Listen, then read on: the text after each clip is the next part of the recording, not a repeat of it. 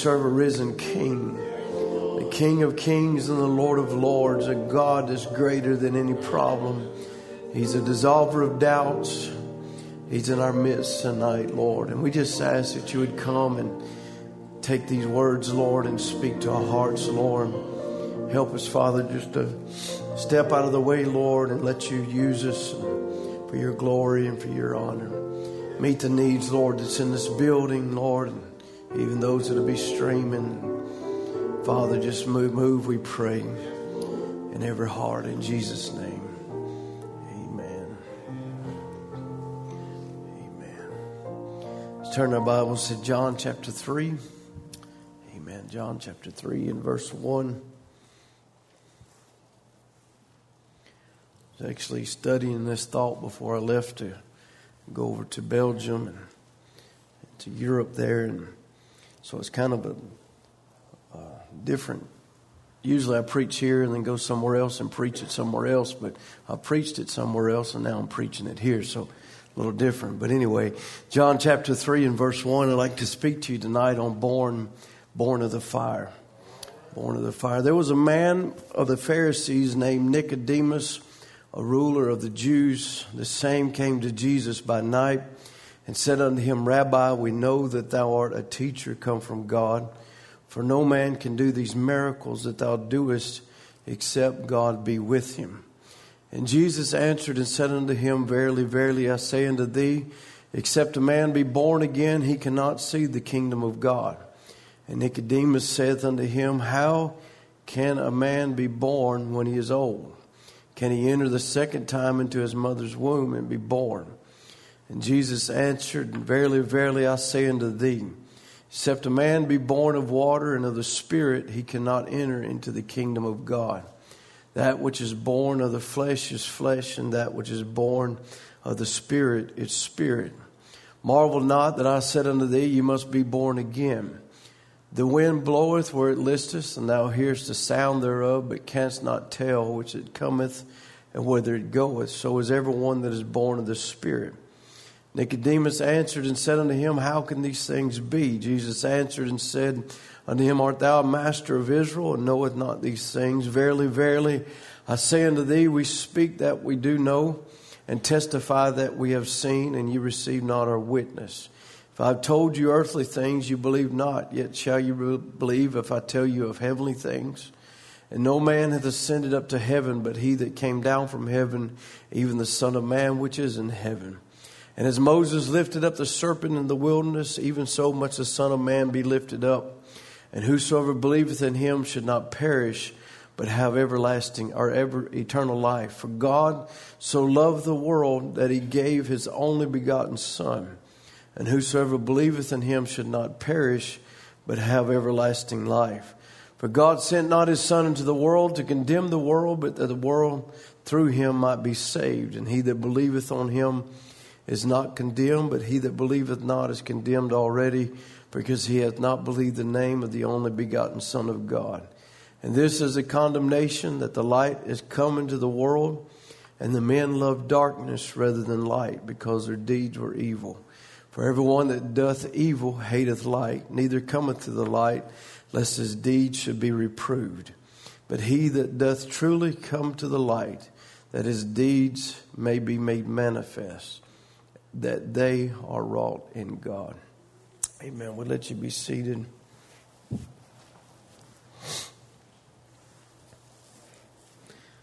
Just want to pick it up again in verse 3 and 4 and 5, but under um, a, a different translation says Jesus answered Nicodemus, listen to this eternal truth. Before a person can perceive God's kingdom realm, they must experience a rebirth. And Nicodemus said, A rebirth? How can a gray headed man be reborn? It is impossible for a man to go back into a womb a second time and be reborn. And Jesus answered, saying, I speak in eternal truth. So this is an eternal truth. Unless you are born of water and spirit, you will never enter God's kingdom. For the natural realm can only give birth to the things that are natural, but the spiritual realm gives birth to supernatural life. Amen. I, I believe that you will never know God by human understanding. You know, man has tried to figure it out, and even as Nicodemus in his mind and in his intellect would try to reason it out, he would look at Jesus and and even as a human would come to the to the thought or the understanding that no one could do what this man does unless he came from God. But that's as far as it would take him in the human intellect and with human ability because he would still have doubts and things in his heart. And, and Jesus was trying to get to the, amen, to be the dissolver of his doubts, you know, but, and neither can a man know God by being born in a certain lineage. And, you know, I'm thankful for that. I, I'm thankful that my birth into the kingdom of God had nothing to do with my first birth. Or in other words, my first birth, amen, didn't give me a certain right or a right that somebody else didn't have, amen, to experience that, but it had nothing to do with it. Amen. You, but you can only know God or you can only know the supernatural realm by the supernatural birth. And you have to be reborn into the kingdom of God or into the family of God to where it's no more a Pruitt or a Winters or a Oglesby or, or whatever your last name is. That's not who we are. You know, as I spoke to those young people there at that camp, I said, you know, I don't come to you as Timothy Pruitt and I'm not coming to you as whoever you are tonight. I'm coming as a son of God. And and I'm coming to speak to sons and daughters of God because I'm not here and I'm, I wasn't there as a, a, a citizen of the United States. I was a, uh, there speaking to them as a citizen of another kingdom. Amen. And you know, it's, but it's not about man's intellect, it's a, but it's all about the spirit and power of a supernatural kingdom. And you know, by intellectual abilities, you can put quotes together, you can put scriptures together, and you can do some things and have some fine ideas. But amen, you must be born of the Spirit of God to know the kingdom of God. And this is even what Paul in his preaching, he would, he would emphasize, he would say in 1 Corinthians 2, he says, my speech and my preaching is not with enticing words of man's wisdom, but in the demonstration of the Spirit and of power so that your faith, and here's why, because I want your faith to stand not in wisdom of man, but in the power of Almighty God. You know, we can say tonight that I believe the message. We can say I know it's the truth. Uh, but other than being born of the Spirit of God, is that's all we have is intellectual faith. And intellectual faith will take you so far because we know even devils believe. Amen. The scripture says in James 2, it says, Thou believest there's one God, thou doest well. Devils also believe and tremble. So it's not good enough just to believe. Amen. It's not good enough to just believe and say, Well, I believe the message or I'm in the message or I'm this, I'm that, I'm another. It's just taking on a name. But we want to take more than just a name of a man or, or, a, or, or, our lineage of, of being Timothy Pruitt or, or, or, or a name of some religious realm or some religious thing. We want to be born of the body of Jesus Christ by the Spirit of the, amen, the Holy Ghost. You know, when Jesus died, there was three elements that left his body. It was water, blood, and spirit. It takes all three to have a birth. Amen. If you lack one of them, it's a stillborn baby. There's nothing there. There's no life there. If you're missing the blood, if you're missing the spirit, if you're missing the water, you say, well, we got the word, but what about the spirit? Jesus said there would be a day when they would worship me in spirit and in truth. And, this is, the, as Jesus said, this is an eternal truth. This is not something that's now different than what it was then. It's the same today. If the prescription was to be born again then, the prescription is to be born again now.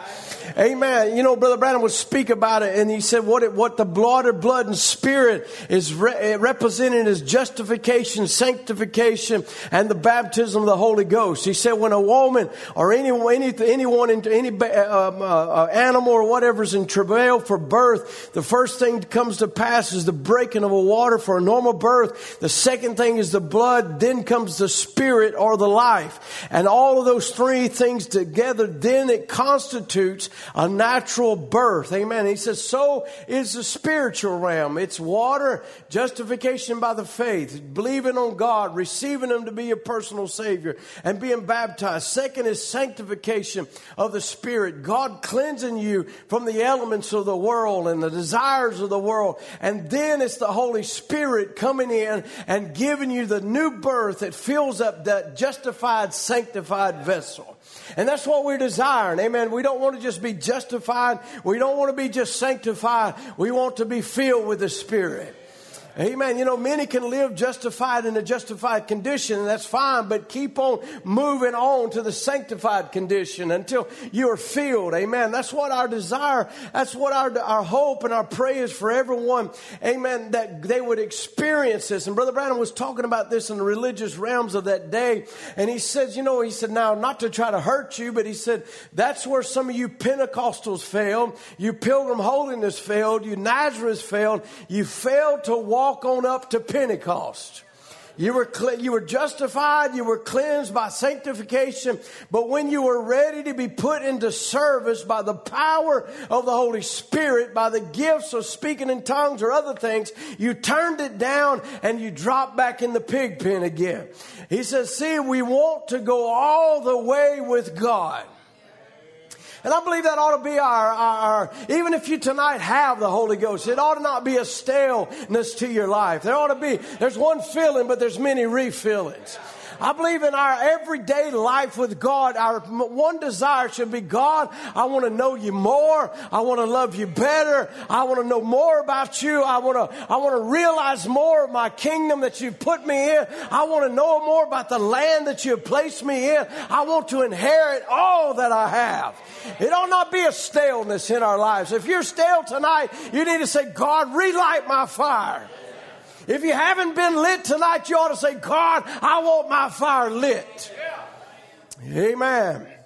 But he says here, you know, he said when a baby is born and the water breaks and the blood comes, he says, and but you you still something lacking. He said many times, you know, back in that day, I guess maybe still do, I don't know. They would take a baby and give it a little spank on the bottom and make it, you know, grab grab some, uh, so open their lungs for a minute and give them a little shock. He says, he says if he don't start breathing right off, you spank him and he yells out, Amen. It's maybe some unknown tongues or something. He's making a little noise. He said, I think of a baby as born as a stillbirth with no sound, no emotion, that's a dead baby. And he said, that's what's the matter with the church today. We have too many stillborn children. He said they need some gospel spanking to wake them up and bring them to themselves so that God can breathe the breath of life into them. He said, so when the Spirit of God is near, he said, what will take place? He said, when God begins to move, what takes place? He said, salvation is introduced. And then salvation is introduced, it brings a spiritual worship. Not just a singing of hymns altogether, but a worship in the Spirit. He said, it's got to be so contrary to the intellect to where they don't understand it. He said they can't understand God by intellectual faith. He said they must be born again. It has to be an experience. And when the experience is wrought by the Holy Ghost, then the same nature, the same power, the same reaction that happened on the church first will come again for it's the same God living in a people once again. He said that's the only way you'll know is God is God has to got to personally reveal himself to you. Amen. He said without the baptism of the Holy Ghost you're only guessing. You're saying what the word said. You're saying what the pastor says. You're saying what mother said. But when the Holy Spirit comes, it baptizes you into the person of Christ Jesus. And then you know by a personal experience that Jesus Christ is the Son of God, raised from the dead, living in you the hope of glory. Hallelujah. You know, questions and answers, he's asked a question. He says, Do you believe, this is in 64 if you need to know, do you believe that signs should follow all who have the Holy Spirit? If so, what about the people who believe the message with all that's in them, yet they have not these signs? Are they unbelievers or do they need the Holy Spirit? Please instruct us how to receive the Holy Ghost. He says, Thank you, my brother, for regarding me because they've been going to say we believe you to be God's mouthpiece for our day. He says, Thank you, my brother, regarding me as your brother. And he said, I think that's a very, very good question. And he said, Friends, it's a little slack. He said, I'd like to deal with it. It's real slack. He said, you can't receive the baptism of the Holy Ghost without having an experience when it happens. If you believe every speck of the word, you say, well, you believe every speck of it, then the word is laying there waiting for the Holy Spirit to put it to work, but it takes the lighting of the candle. Amen. Here's the candle with the wick on it, with the tallow, everything looks like a candle. He said, but under the fire comes upon it, it'll not shine any light no matter how perfect it is, how perfect it might burn, but it's got to be lit and then it'll burn. And when you believe and are made up in the instructions of what the Holy Spirit is, love, peace, joy, long suffering, fruits that bear out, but until the Holy Spirit with a fiery experience comes down and light lights the candle, you haven't received the Holy Ghost. Hallelujah. So don't sound like to me you can receive the Holy Ghost and don't know it. How many has ever been burnt by, by fire? Did you know it? Oh yeah. You know that when fire, why? And God throughout the Bible, and we may go through some of these things, but throughout the Bible, He brings Himself or shows Himself as fire as a pillar of fire. He led the children of Israel. He, he, he throughout the whole Bible and then in the New Testament and in the, in the first church and the birth of the new church, what was the Holy Spirit represented as tongues of fire? Amen. God showing that when He comes, you'll know when He comes. You'll know when it happens. Something on the inside of you has taken place and you're not the same person anymore. God has changed you for forever. It is eternal truth. I think I told you this, but I actually got this thought. Uh, I went to an IMAX, was watching a documentary on our, uh, our national parks and how they became into existence through Teddy Roosevelt, which, by the way, I think looks a lot, lot like, or Brother Ron looks a lot like him. Just throwing that out. It looked like I was watching a documentary on Brother Ron. But anyway, Teddy Roosevelt put it into play of all the national parks that we enjoy today, or otherwise we wouldn't have the redwood forests that are still there because they were cutting them down, logs, thousands, millions of them being cut down, and, and he was the, seeing the benefit of having this for our future generations. So he put nat, the, the national parks into existence through the laws and such. But it was actually there that they begin to speak about that the redwood forest and and how that they reproduce. And they have you know a cone and in, in this cone's a little seed and it's got a real hard coating on it and it falls into the ground and it can lay dormant for a long time. But it takes a special condition for it to come to life. And without that it won't ever come to life. And and they said you know uh, what it is it takes is fire.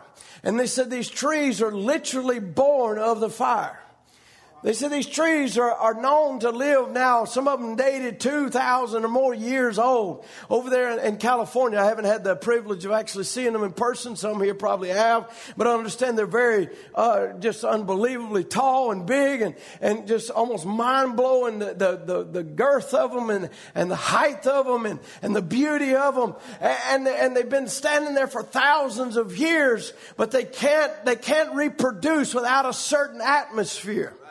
Amen. And it takes a certain thing. It takes a fire to come along. And he said, and, and it said the reason why, you know, that they try to control them because in this, if they let fires go through these forests, which is a natural thing for a forest, by the way, because many times we think, well, it's terrible. There's a forest fire, but actually it's a natural thing to, to, to actually, uh, uh, uh, uh help growth or help the rebirth of a forest. You know, I, I was actually up in, up in Canada on a lake there uh, with a brother and we took a tour on this boat, and there was this beautiful forest on one side and this burn up place on the other.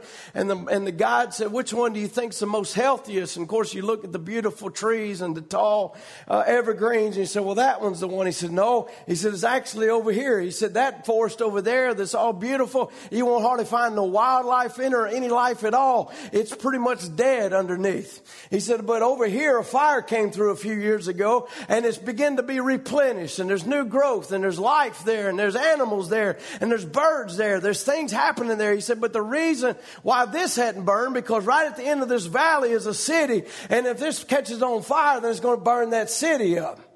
Oh my, I might have myself a jubilee in that boat.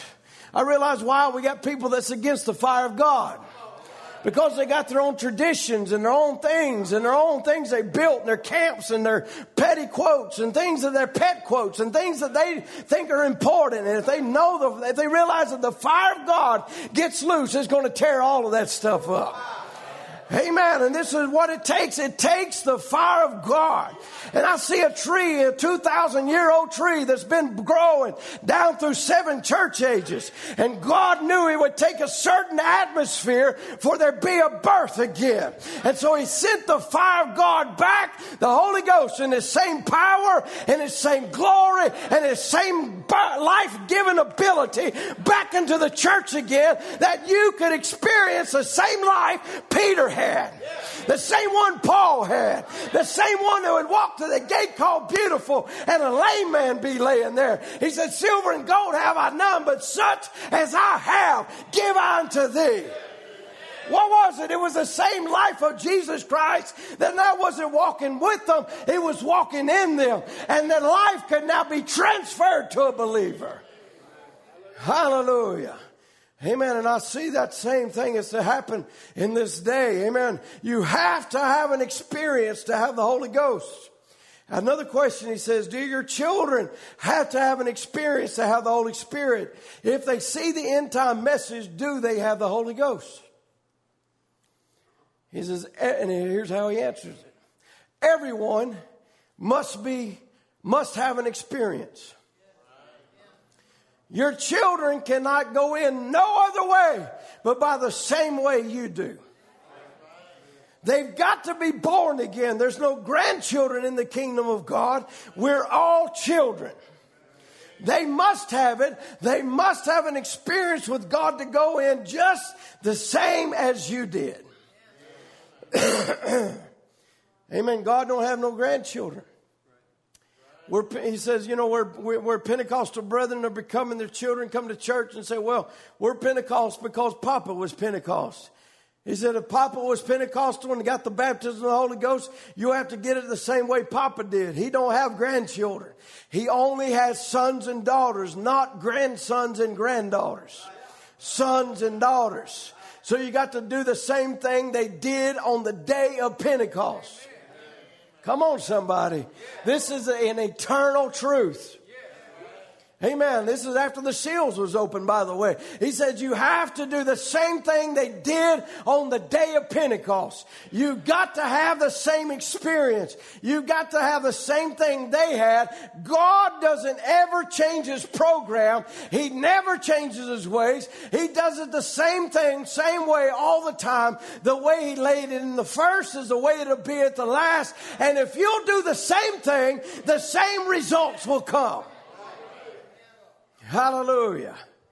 In the first Exodus, it took fire. We, we, have heard of wonderful, wonderful services on the Passover where they would take a lamb and kill it and take the blood and put it on the doorpost and the lintel. And then they would take the lamb and pull the skin off and take off all the body and the purtenance thereof. And, but in Exodus 12 and verse 9, they said it was not to eat it raw or sodden with water, but roasted with fire had to be fire. You know, I love how Brother Tim brought that out. Amen. The, this, this word has to be heated up, not some cold formal doctrine. Amen. Not sodden with water with your own flavor or how you think it ought to be or how you think a service ought to go or what you think or classify wildfire to be. Amen. Is not to be sodden with water, but to be roasted with fire. His head with his legs and with the pertness thereof with everything. Take it all. Don't leave none of it out. Some of it takes the hide off of us, but eat it anyhow. It's good for you. It'll make you walk, be able to walk through the wilderness. It'll, if you eat this lamb, it'll take you to the Red Sea. It'll take you where no water is. It'll take you where no food is. It'll take you and your garments won't wear out. Your shoes won't wear out. It'll take you out of Egypt and into a promised land. Eat the lamb. But it's got to have fire with it. He says, see people trying to eat the word of God, they take it raw, chew on it, spit it out, and everything else. Say, well, I just can't take it. I can't stand it. He said, the problem was it wasn't cooked enough. He said, that's all. Cook it with fire. Fire represents the Holy Ghost. You get God in your heart first, and it'll cook it for you. It'll make it where you can eat it. Come on, somebody. You say, well, that word just kind of chokes me. Well, you get the Holy Ghost in your heart, it'll answer all the questions you got about the message. It'll answer all the questions you got about the message and the things of God. You get the Spirit of God in your life, then you'll know the things of God. This is where the problem is with people. And they begin to question, what about this? What about, the, really the problem is, or the question is, have you yet received the Holy Ghost since you believed? That's the true, that's the real question. Amen. He says, well, I, I, you know, they said, well, they stand off on the outside and say, well, I don't know whether it's for me or not. Might be for another day. Get the Holy Ghost first and watch what divine healing means to you then. Get the Holy Ghost and watch what the promises of God means to you then. Amen. Get the Holy Ghost and watch what this Bible means to you then. Get the Holy Ghost and watch what those tapes mean to you then. Get the Holy Ghost and watch what services mean to you then. Come on, somebody. What, get the Holy Ghost and watch what real worship means to you then. Get the Holy Ghost and watch what dress means to you then. Get the Holy Ghost and watch what your closet means to you then. You'll find out there's things in your closet don't mean much to you no more. Amen. There's things in your life don't mean much to you no more. You're going to a different land. You're eating a different diet.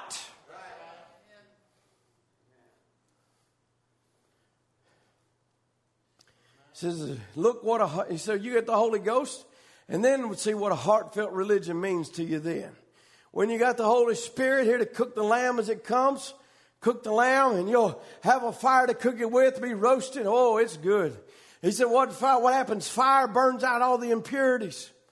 He said, I was looking there one day at a big smelter, noticed how hot the fire was, and it cooked and cooked and cooked. And the hotter it got, the dross and the gold all came to the top. There was gold in there, but all the dross began to come to the top. And that heated a little higher, hotter, and pyrite and fool's gold and dirt and mud and ores quicksilvers, all this fool's gold would come up. He said, there's no, there's a lot of things in people that'll try to fool one another when you're a Christian or acting like it anyhow. But you let the Holy Ghost go to boiling out everything and it'll get all the fool's gold out of you. Amen. All the fool you people you can and fool this and fool your pastor, fool your mom and daddy. It'll get all that out of you. He said, see what happens. They cook it and they skim it off. They cook it and cook it until it's pure gold. He said, that's the way God does to his church. He just keeps on pouring the Holy Spirit on it and cooks it down till he throws out all the worldliness and all the differences and all the selfishness until he boils out everything that there is that's not of him. In the first Exodus, they had a pillar of fire to lead them. The Lord went before them in the day in a pillar of a cloud and a, by night a pillar of fire to give them light. The fire of God moving in their midst. It was a people that wasn't strange, or uh, they didn't think it strange when the pillar of fire come through their camp. I want to be that kind of people. I want to be the kind of person that when the pillar of fire moves in our services, I don't think it's a strange thing. But it's something that I long for to see him move on his people and, and, and, anoint people and anoint someone to, amen, to speak in tongues or anoint someone to dance in victory. Or, I don't want to be it to where the Holy Ghost moving in our midst is a strange thing or an unusual thing.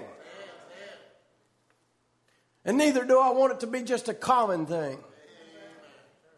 as far as looking at it very co- as a common thing, and it becomes common to us. But to, to know that when He comes, it's always special. Even on a Wednesday night, if He decides to fall in this place, it's special. Whatever day He falls in your car, it's special.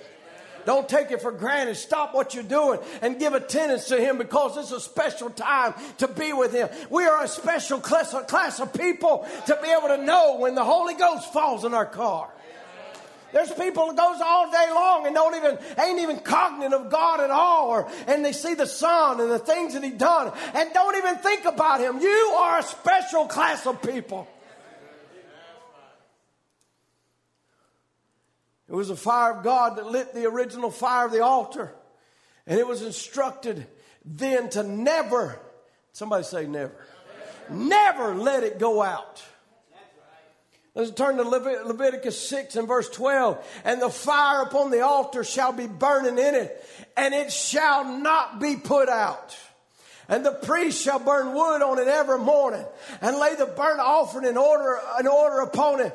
And he shall burn thereof the fat of the peace offerings. And that fire shall be ever burning upon the altar. It shall never go out. This is a decree of God. You keep putting wood on it. You keep burning sacrifices on it. Amen. You keep doing what I've told you to do. And you're commissioned one thing. Don't let it go out. Amen. You have the same commission. Don't let the fire of God go out in your homes. Don't let him go out when you go on your job or when you go into places of, of business and things. Amen. The fire of God is still there. This lamp, as we would read, we could read in the revelations of the lamp, this candlesticks. We've went through this before, but we'll go through a little bit of it again. So the lamp was lit, lit in a special way. It was a priest that took the fire because this lamp was represented there in the Old Testament. The priest took fire from the sacred altar, which was originally lighted by the fire of God. He lit the first of all the lamp that was sitting on top of the bowl, and then he lit the second, and then the third lamp from the fire from the second, and the fourth from the third, and all the way until seven lamps were burning. This holy fire from the altar being passed from lamp to lamp. It is a wonderful type of the Holy Spirit in the seven church ages. It's like a relay race. Amen. This runner, the first Paul ran his race and he handed that baton or that lick of fire to the next one. And commission, don't let it go out. And it went on to the next one, all the way down to the seventh day. And now you're running with this lick of fire and you have the same commission. Don't let it go out. Don't let it, don't let your services become some cold, formal ungodliness, but let God be in the midst of her. And let him have his way.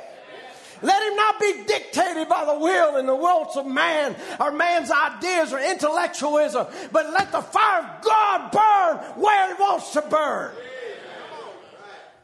And the fire of God will determine what's of God and what's not of God. He says, see, his original outpouring of Pentecost, that outpouring came direct from Jesus on the mercy seat.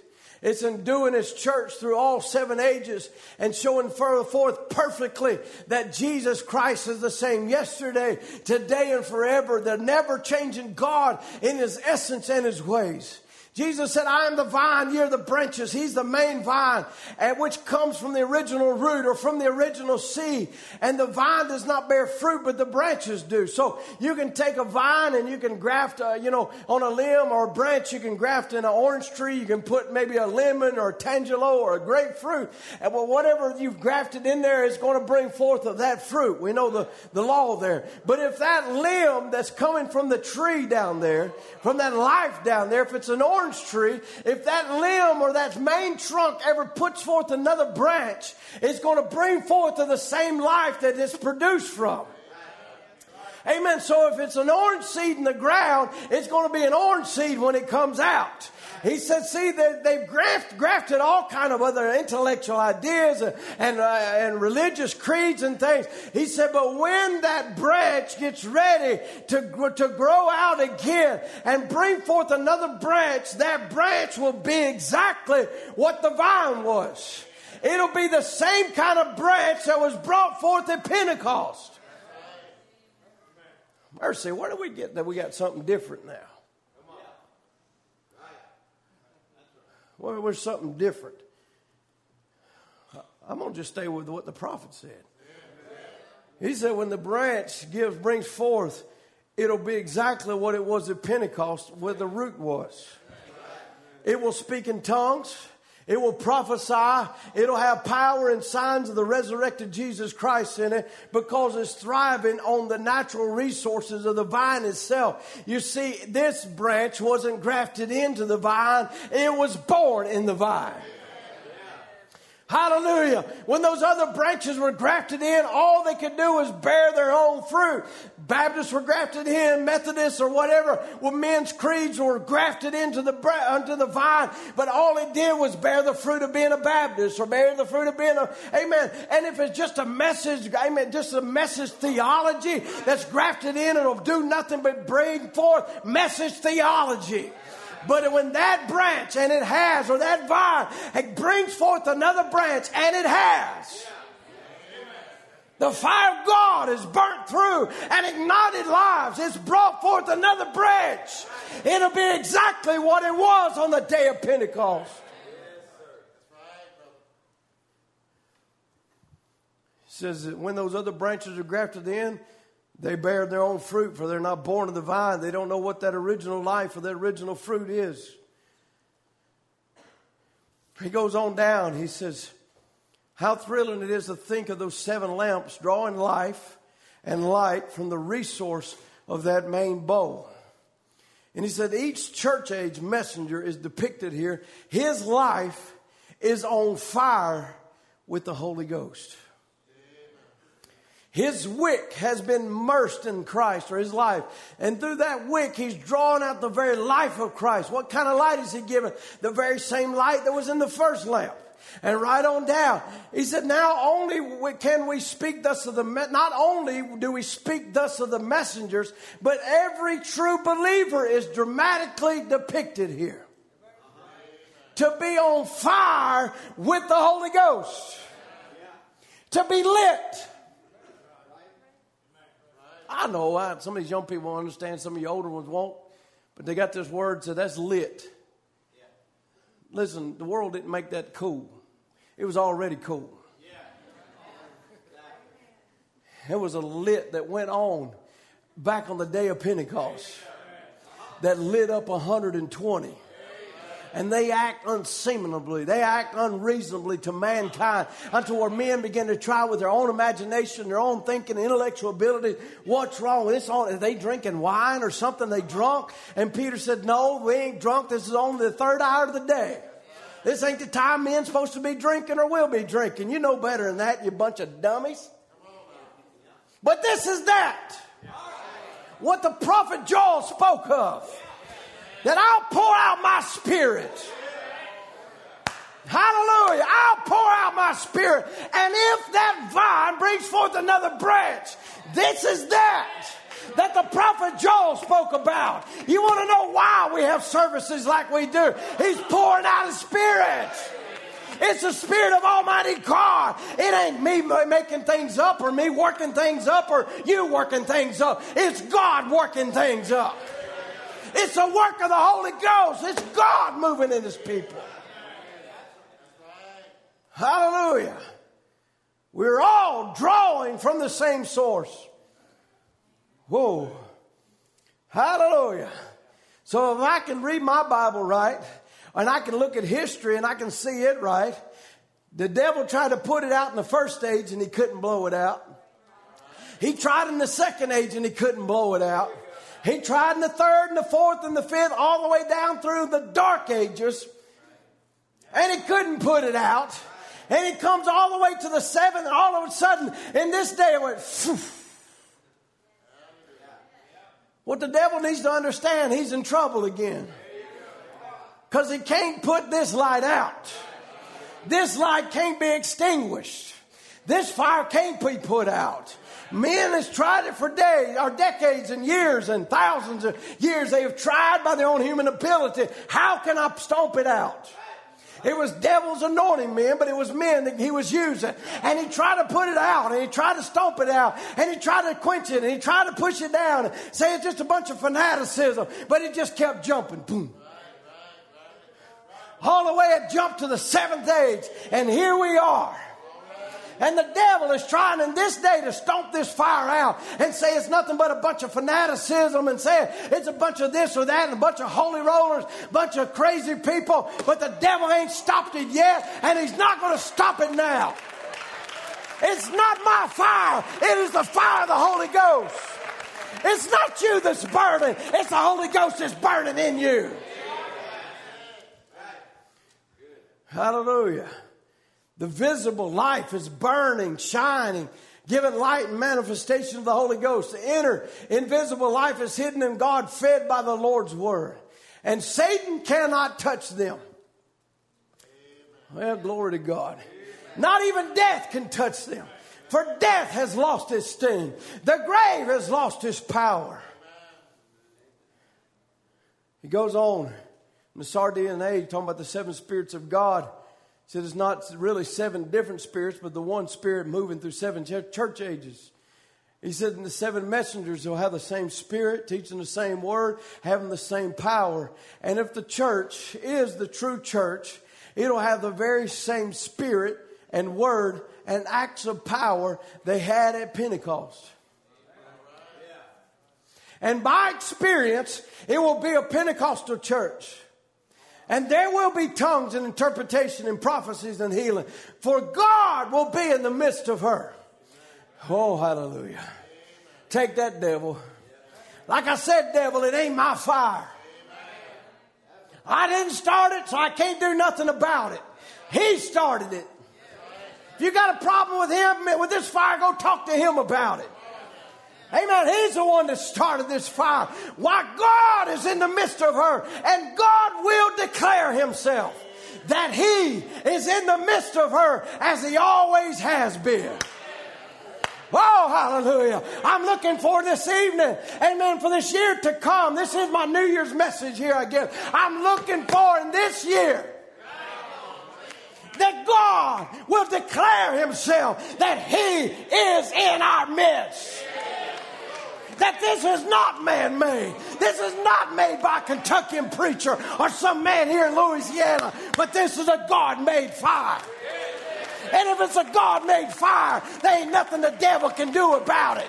He can try to put it out with sickness and diseases and tormenting spirits, but God lit that fire. God put it up on the altar, and God has declared, I'm in the midst. Get back, devil. You can't do nothing. This is my fire. What happens? People begin to deny His word, deny His baptism, deny His power, deny His signs, creeds and traditions. Again, this is in 64. Started wearing these turned around collars, making themselves creeds and so forth upon good works. Just go be a good Christian. Just go be somebody.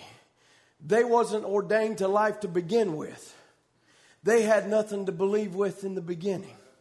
This is a quote. He's, he that knoweth me knows my Father, and the Father has sent me, so send I you. And the God that sent Jesus went in Jesus. And in Jesus that sends you goes in you. Okay, maybe I need to read that again. He said, He that knows me knows my Father, and as the Father sent me, so send I you. The God that sent Jesus went in Jesus. And the Jesus that sends you goes in you. Whew. And amen. He that believeth in me, the works that I do, shall he do also. Go ye all into the world and preach the gospel to every creature, black, yellow, white, brown, whatever he might be. And these signs shall follow them that believe. How far? All the world. To who? Every creature. This is our commission. So a little Baptist minister was trying to tell me in Tucson some time ago, Brother Branham, the trouble, your trouble is you're trying to make this an apostolic age. There's no such a thing as apostolic age today. It's over. And Brother Branham says, It is? I didn't know it. He said, Well, it is. He said, I said, You sure? He said, Sure, I'm sure. He said, How you think it's over? He said, Oh, that was all for the apostles. I said, Do you believe the word Peter spoke on the day of Pentecost? Do you believe his word? He said, Yes, sir. He said, Repent every one of you and be baptized in the name of Jesus Christ. For this promise is unto you and to your children and to them that are far off, even as many as the Lord our God shall call. And the same promise, we've got to come back to it. We've got to come back to it. Dr. Simon Peter wrote a prescription. The Bible said, Is there no balm in Gilead? Is there no physician there? You know, if you take a doctor's prescription when he finds a disease in your body and he writes a prescription, you better fill it and get some real druggist that'll fill it just the way he wrote it. Because if you don't, that druggist will put too much stuff in there and it'll poison you. He said, but you want to take a tried, true prescription. Don't get some quack doctor somewhere to go to fooling with and to measure this up and put this what he thinks ought to go in there. You want a tried, true prescription. And he said, That's what's the matter with a lot of you doctors. You're fooling around with this prescription. Peter said, I give you an everlasting prescription for you and your children, them that are far off, as many as the Lord our God shall call, not come and join, but repent and be baptized in the name of Jesus Christ, and ye shall receive the same results. The baptism of the Holy Ghost. Some of them quack doctors, he said, now some of you quack doctors need to quit writing those fake prescriptions. You're killing people. That's the reason the real thing isn't getting to them. Some easy believism. Somebody's messed with the right prescription. You know, Satan has wrote a prescription out to where you can live with your sin, just believe he's a savior. It's easy believism. You believe the message you're saved. Baloney. That's only believing. Have you received the Holy Ghost since you received, since you believed? Amen. I believe that if you got the Holy Ghost, you'll believe this message. Amen. Amen.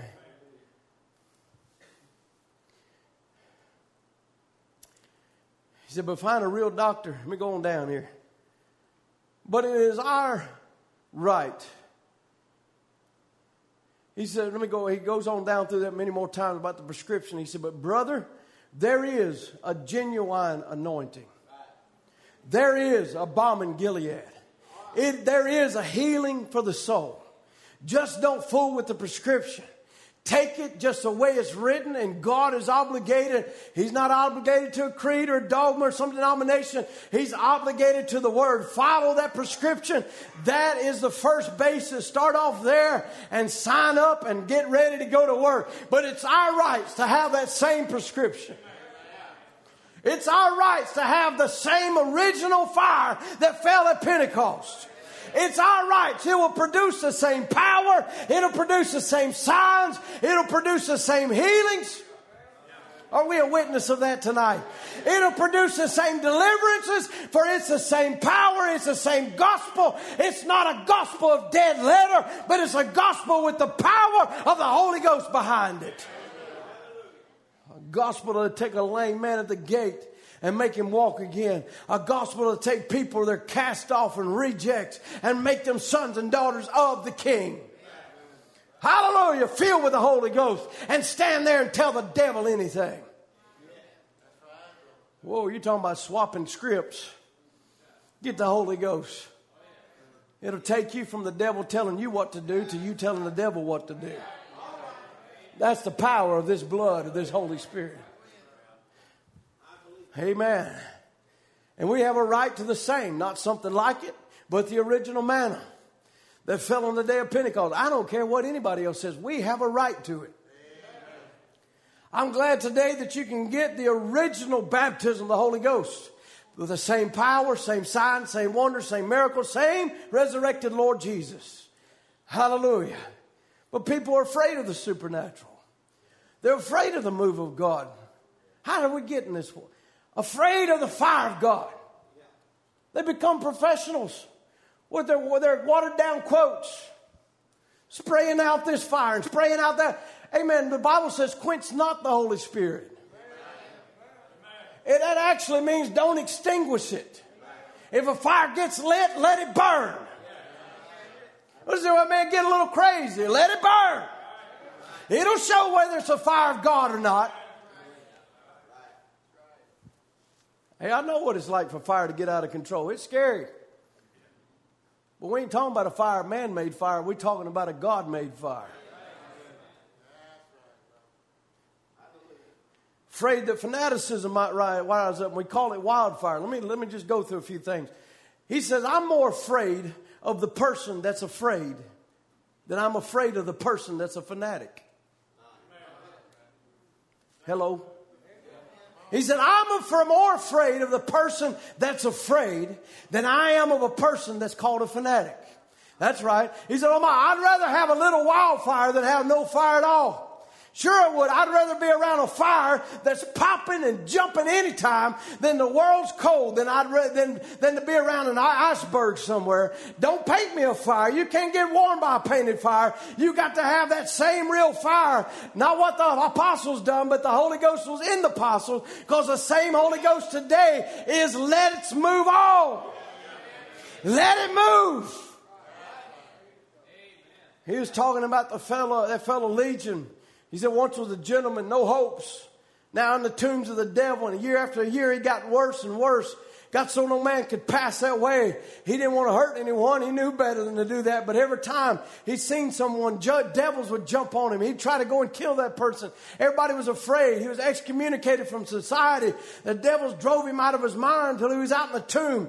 Darkest hour he'd ever seen. Then Jesus comes along and he cast them devils out of them. Those devils went into a herd of hogs, and they had sense enough to go drown themselves. In other words, they had more sense than humans do sometimes. They'd rather die than live with the devil. Amen. He said, I would often wonder when I got to heaven, I'd like to see how much strength his testimony had against hog raisers in that country after that. They didn't want any revival. If it was going to cost them some hogs, they felt more at home with hogs and devils than they did with the Lord Jesus. They wanted their hogs and they asked him to leave. And he said, That's the way it is tonight. People would rather stay in an old, stale, formal, ungodly, indifferent condition than to put up with a little wildfire now and then. He said, I'd rather have it a thousand times to one Come on, somebody. I'd rather have it a thousand times to one. They feel at home more with devils and their own condition, drinking, smoking, gambling, wearing no dirty clothes, bobbing off their hair, doing all this stuff they do. Feel more at home doing that than you do to be called old fashioned and have Jesus around the house. He said, I'll take him a hundred billion times to one. How many would say I'd rather have Jesus? He's talking about the eagle responding to the call from above. He said, You just flop. Just keep on. Whether go you're going up or you're going down, just keep flopping. Come on now. Mother's standing right out there soaring around, his eyes on the sparrow. I know he watches me in and out of his church.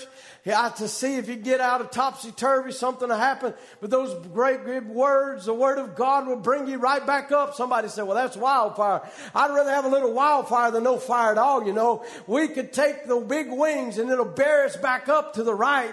Is that right, brother? Just think if it's just a little out of order, why, we'll just catch on them wings and go right back up into grace again. But if it's just, just let them flop. Use the power God give you. He says, let them flop. Just let them go ahead and shout and praise the Lord and holler hallelujah, dance in the spirit, whatever they want to do. They get out of order. We got something here, the wings. God will never let you drop if you're an eagle. He'll pick you back up again. If you're buzzard, you're falling anyhow. But if you just, you'll just splash to the ground. But if you're a real eagle and you'll hear the word of God and he'll pick you back up and bring you back into grace again. But whatever, don't stop flopping them wings. Don't stop fighting against that devil.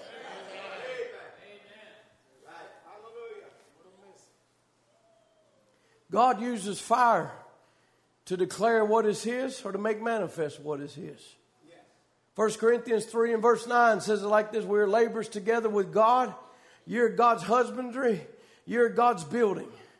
According to the grace of God, which is given unto me as a wise master builder. I've laid the foundation, another buildeth thereon, but let every man take heed how he buildeth thereon. How he buildeth thereon. For another foundation can no man lay than that is laid, which is Christ, Jesus Christ. Now, if any man build on this foundation gold, silver, precious stones, wood, hay, stubble, every man's work shall be made manifest, for the day shall declare it, because it shall be revealed by fire and the fire shall try every man's work of what sort it is. If any man works abides which he hath built thereon, he shall receive a reward. But if any man's work shall be burned, he shall suffer loss, and he himself shall be saved, yet so as by fire. So for God uses fire to declare what is mine. No wonder why men don't want fire out and break out in their churches because it might declare that their work is not of God. It might be their own ideas and their own doings and their own thinking, their own ways and their own nature.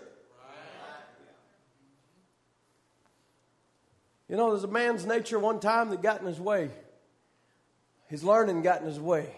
He had all the quotes of a redeemer.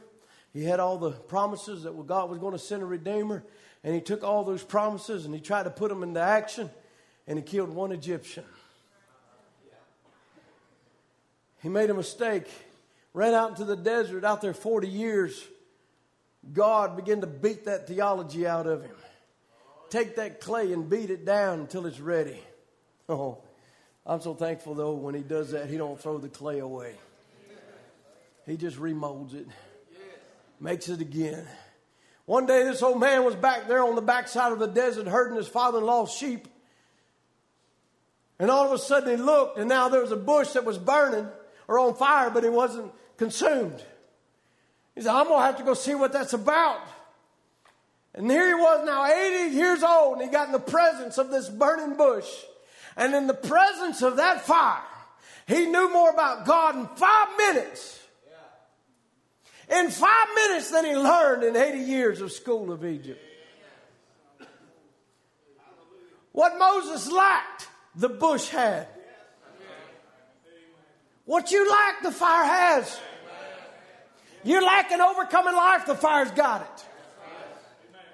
Amen. If you're lacking the ability to stand against that devil, the fire has it. You've tried, you ain't done nothing but destroy lives. You tried to overcome and you tried, and it's destroyed one Egyptian. Until where this Egyptian thinks, I ain't no good no more. I'm just going to run out of here and I'm going to be gone. But God just starts molding again. He's got a place for him. And he gets him in a position to see a fire. oh, glory. How many wants to be in a position to see a fire? I ain't talking about no man made fire. I'm talking about a God made fire. Hallelujah. He said, what Moses lacked, the bush had. What the seminaries lacked, the Holy Ghost has got. The same fire of God. What school needs, schools needs is fire. Holy Ghost and fire. What churches need is Holy Ghost and fire. In the presence of that fire, he had an experience. Before the fire, he was running from Egypt. After the fire, he's running to Egypt. Amen. Sometimes God can do things so ridiculous to a carnal mind. Can you imagine the next morning Moses leading a little donkey and his wife straddled up a little mule and a kid on each hip? Moses with those stick and whiskers blowing from side to side, singing every praise is to my God. Hallelujah. Every word of worship is to my God. I finally met the God my mama told me about. I finally made him for myself, and now I can really give him praise. Where you going, Moses? I'm going down to Egypt to do what God commissioned me to do. And there's no church ready to fulfill the commission until it's a born of the fire, Holy Ghost filled church. And when that fire of God falls upon that life, then you can go lay your hands on the sick and they shall recover. Then you can tell a demon, shut your mouth and don't talk again, and it'll do what you say. Hallelujah! The fire of God burning. He didn't care how many Egyptians he slew. First time he slew one, he got in trouble. And now he's going to slay a whole army. But he had an experience with God. He said, What the church needs tonight is not schooling. Learn this and learn that, and you learn this and you learn this, and you become a, a, a PhD, whatever kind of something message believer. That's not what we're interested in. We're not interested in plaques lining our walls.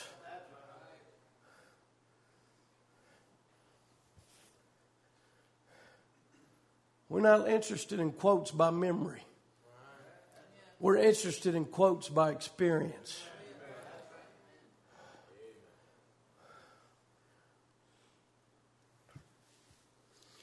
Spiritual, Holy Ghost fire. You heard this story. It's a wonderful story. Brother Brown talking about that turtle. Said turtle, you know, seen him there and went up to him, was going to pet him, and he kind of drawed up into his little shell. He says, That's what's wrong with people today. He puts them in mind of a whole lot of Christians. You get up close to them, begin to talk about the things of God, divine healing, and the Holy Ghost, and they draw right up and say, Oh, no, we don't believe in that. Just like an old turtle. He said, But I wanted to see that turtle move. And he said, I want to see the church move too. As we've said, we said and heard before, Brother Branham didn't turn off the car when he left. That car was running down the road.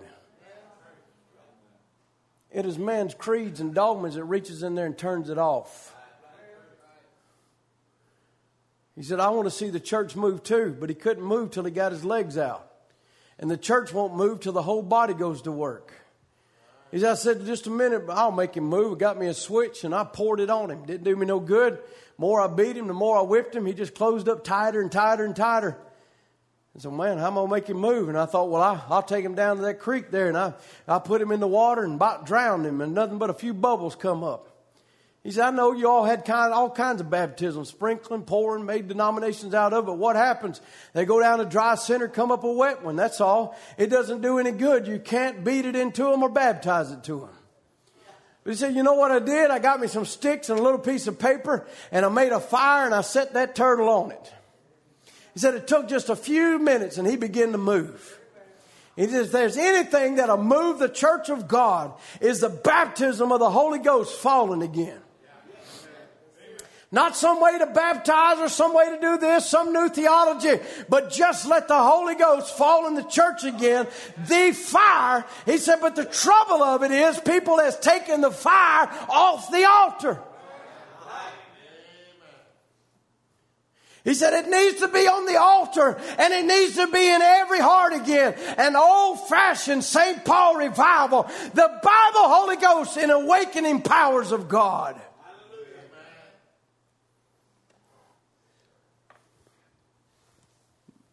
People get used to their little shells, get used to being a turtle.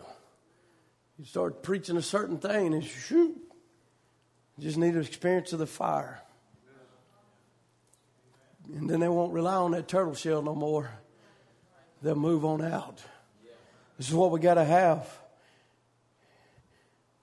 You know, I, I, got my first experience riding in a train on a, on, on a fast track in there and going down into Paris and from Paris over quite an experience for a country boy. Going about, uh, what was it, 200 miles an hour or something like that on a track. That's not cool. You imagine all kind of things that might happen. But anyway, anyway, we, we, we rode from Belgium down to Paris and then spent a few days there and went over into Switzerland, Brother David Mayers. But you, you know, today it's a lot different. Matter of fact, while we was in Paris, you know, they was having a lot of strikes, which apparently French are known for that, for striking about every little thing, you know, and strike about this and strike about that. Might be some French message people I know. go on strikes. So we couldn't get around Paris very um, very good because we had to walk a lot. Walked about 30 miles in about three days.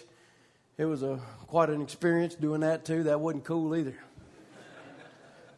But anyway, we got to see a lot of wonderful sights and things we'd probably never see again. Or, but anyway, they, they was on strikes, and the reason why they was on strikes was because you know back in the day when they started out in the subways, there was coal engines and really hard work, and and, and you know they had to build up the fire to get the coal engine to move, and and it, they contacted a lot of lung diseases and things. So it was a lot of they set it up to where they had really good retirement, and they retired real early because it was only a short lifespan they really had anyhow because of their job. But today they don't have that; they have electric, so, but they still want the same benefits. So that's what they're striking about. Well, anyway. Uh, I, Brother Brown talking about those old trains. He said, you know, I looked at this old big giant steam car and he thought, man, that thing will never go down the tracks. I thought, well, I'd like to take a little ride. And man said it can't move. And I said, why? He said, there's no fire in the engine. No fire in the engine. And I thought, wow, here it is all beautiful and made up and looks like a train, acts like a train, sounds like a train. May toot a little bit, do this or that and the other, but it can't go down the tracks because there ain't no fire in the engine. He said, that's what's the matter with the church today. It's all plushed up, decorated, Got the signs of one, the sounds of one, but there's no fire in the engine. You can only move by fire. And what we need today is some more Holy Ghost and fire. He said, what we've done though is got off on intellectual science. We got grandchildren in our church. God don't have grandchildren. Amen. He said God only has sons and daughters, but we've now got Pentecostal grandchildren or now message grandchildren. Well, I was born in the message, but that don't give you a key to the eternal life. What gives you a key? And you say, well, I can see Brother Branham was a prophet because no man can do what he did except God be with him. But you won't get there without having the new birth experience. I know it's become un, uncool to preach the new birth for whatever reason, you know, what? but that's the fire that makes the engine go down the track. You can have all the quotes, you can have all the intellectualism, you can have all the psychology, you can have all the polish, you can have all you want to, but if that thing sits on the tracks and goes nowhere, it's nothing but a hunk of metal, a piece of junk, a big ship anchor somewhere. It's worth nothing. It's in the way. It's powerless. It's useless. Won't carry nobody nowhere. Don't do nothing. They come to church. They can live in their sins. They can be who they want to be and be Christians. Polish them up a little bit, make them look a little better, make them act a little better, talk a little better, but inside of them they're still a whole cage of a hateful bird. But we want more than that. And we got a right to more than that. We have a right in our services to have the Holy Ghost here. I don't care what intellectual giant stands up and say it ain't so. We got intellectual giants standing, standing up and say, well, if they, if they, if they would have received, you know, after they received the initial uh, outpouring of the Holy Ghost uh, there at Cornelius' house, when if Peter would have come back, they said, no, no, we don't want that no more. We, we already had that. Baloney. There's one filling, but many refillings. Amen. A real drunk, if he's a real drunk and he's ever experienced being a drunk, that his next thought is to get drunk again. Amen. Anybody that's been drunk on the Holy Ghost, you know what that feeling is. You know when the power of God sweeps through your life and, swept you all out and changed you, changed your nature, changed who you were. You want it again. You want more of it. I think we ought to be addicted to the moving of the Holy Spirit in our churches.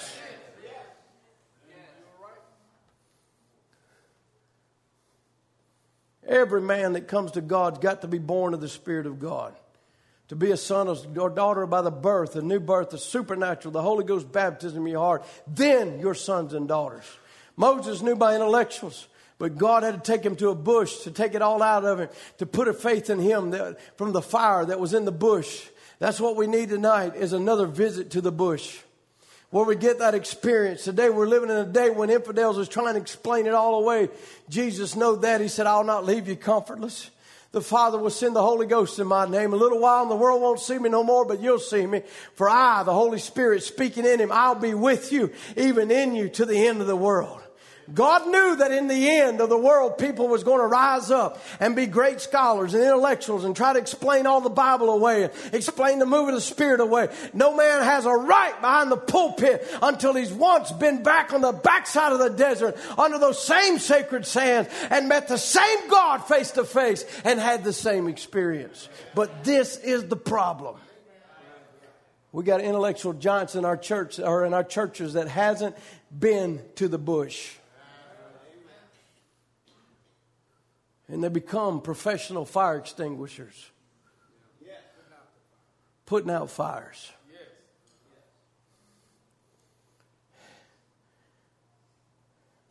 He said, Today our problem is, this is absolute in 63, we're trusting only in education, a mechanical way of explaining the Bible. He said, We've gotten away with just a mental conception. But no man has a right to be in this pulpit to preach the gospel unless he's come face to face with it, like Moses on the backside of the desert. No matter how educated, whatever's taken place, his fear and frustrations left because he stood on the sacred sounds of God, and nobody, nobody could take it away. He says in Revelations 10, I saw another mighty angel come down from heaven, clothed with a cloud, and a rainbow upon his head, and his face were as were the sun, and his feet as pillars of fire. His head as a rainbow upon his head. His face shining as the sun. The cloud. His head. But his body's on earth. His feet are on earth. As represented as what? Pillars of fire. Not cold, cold, cold form of creeds or dogmas or, or some man's intellectual ability. Pillars of fire born of the Holy Ghost by the fire of God, the same fire that lit the original altar has lit the church of God in this day again.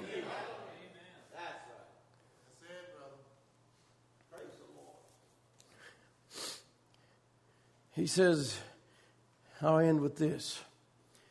He said, This big, tall, black headed fella sitting here, he's had an awful time his wife has left him, sued him for a divorce because he loved the Lord Jesus.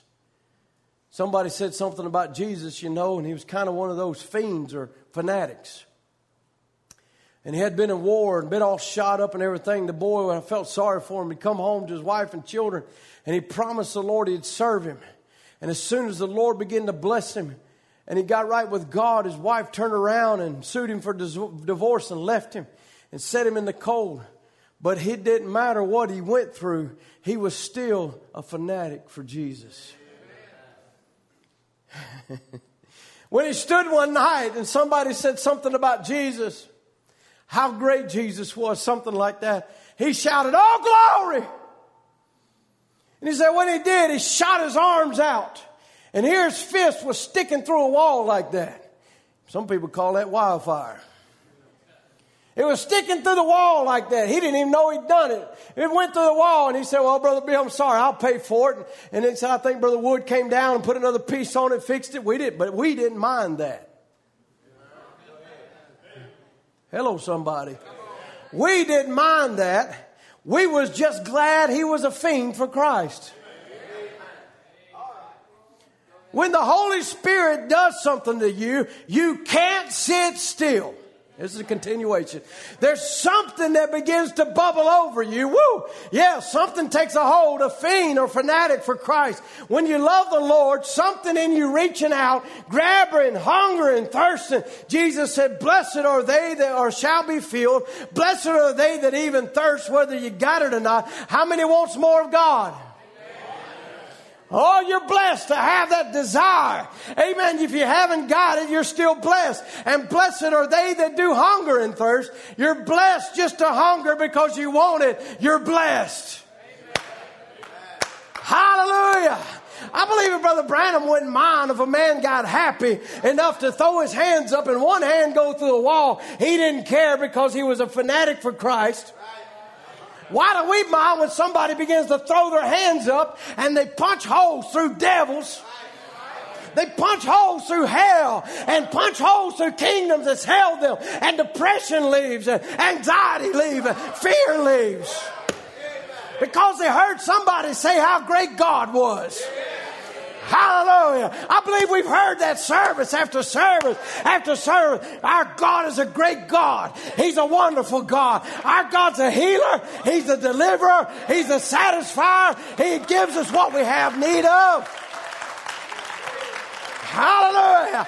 I remember, Brother James, when you were sitting on a pew a few years ago and all of a sudden something welled up and what happened? Your arms went out and you didn't know it, but you punched a hole right through that devil's kingdom that was holding you. Hallelujah. And today they might call you a fanatic. They might call you all kinds of names. We don't mind. We like you for who you are. Hallelujah. I enjoy being around people that's fanatics for not this world or the things of this world, but the things of God. I like being around people that enjoy worshiping God. I like being around people that enjoy when the Spirit of God begins to blow through. Because they know my chains are gone. My chains are gone. I'm free. I'm delivered. I'm free. Oh, if you could only hear tonight that the king is in the building and he's walked down to your cell and he says, Stand up. Stand up. You're not, that's not who you are. You're not to be some fearful, trodden down person. Come on out of your cell. You're not, you're not that. You're my son. Come on out. Oh, there ought to be some arms go up. I'm no longer a slave to fear. I'm no longer a slave to sickness. I'm no longer a slave to his kingdom. I am a son of God. Oh, there ought to be some hands up going through kingdoms. Things that's held you bound. Put those hands up and say, I'm free. Why am I free? Because the king said I'm free. You're blessed to have a hunger and a thirst for a supernatural service. Oh, glory to God. Let's just praise Him right now. Let's just magnify Him right now. You know who you was when He found you? You was a murderer. You had done wrong, and yes, you done it all. But the king said, destroy all the records. They don't belong to him no more. That's not who he is. Who he is is my son. Whoa! I wonder tonight if you can accept his blessings. If you can accept it right now, I am a son. The devil's been telling me I'm lost and this message ain't for me, but he's a liar. I am a son. I wonder if there's any daughters out there says I am a daughter. The devil's been telling me I'm a depressed maniac. I have no hope and it's over with, but that's not who I am. I am a daughter. Oh, let the fire of God fall in our midst. Let him be king tonight. Let him show himself that he's in our midst. Let him show himself that he's the same yesterday, today, and forever. This is an eternal truth. It don't matter what the devil says or what man says. This word is true. Hallelujah. Oh, Jesus, we love you, Lord. We praise you, Lord. Oh, well, I thank you, Lord, for coming to my cell where I was, Lord, lost and undone. Oh, I was born in this message. I was born in a preacher's home. I was born in a pastor's home. But that didn't do me any good. I needed more than that. But one day, Lord, I was born into your kingdom. And that's why tonight I can say, Hallelujah! Thank you, Jesus, for all that you've done for me. I can sing Amazing Grace, how sweet the sound that saved a wretch like me. I once was lost, but now I'm found by the King of Kings. I was blind, but he said I could see. Oh, hallelujah. Blessed be the name of the Lord.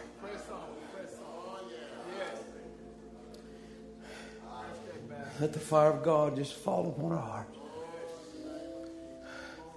Maybe you can see something in your life, say, Lord, burn it out. Burn it out. I don't want it. I desire for you to just come and burn it out. Get all the fool's gold out of me. I've been fooling people. I've been fooling myself. Get it out. I want to be real. I want to be real. Hallelujah. He's here to touch hearts and needs, whatever you have need of. If you want the Holy Ghost, He's here to give it to you. They had to tarry for it and wait for it. You don't have to wait for it. All you got to do is come clean and say, Lord, I repent. I've been a fool. I've been fooling myself and fooling people. But today, Lord, I'm through with that. I want to be real. I want to be real. Oh, yes, Lord.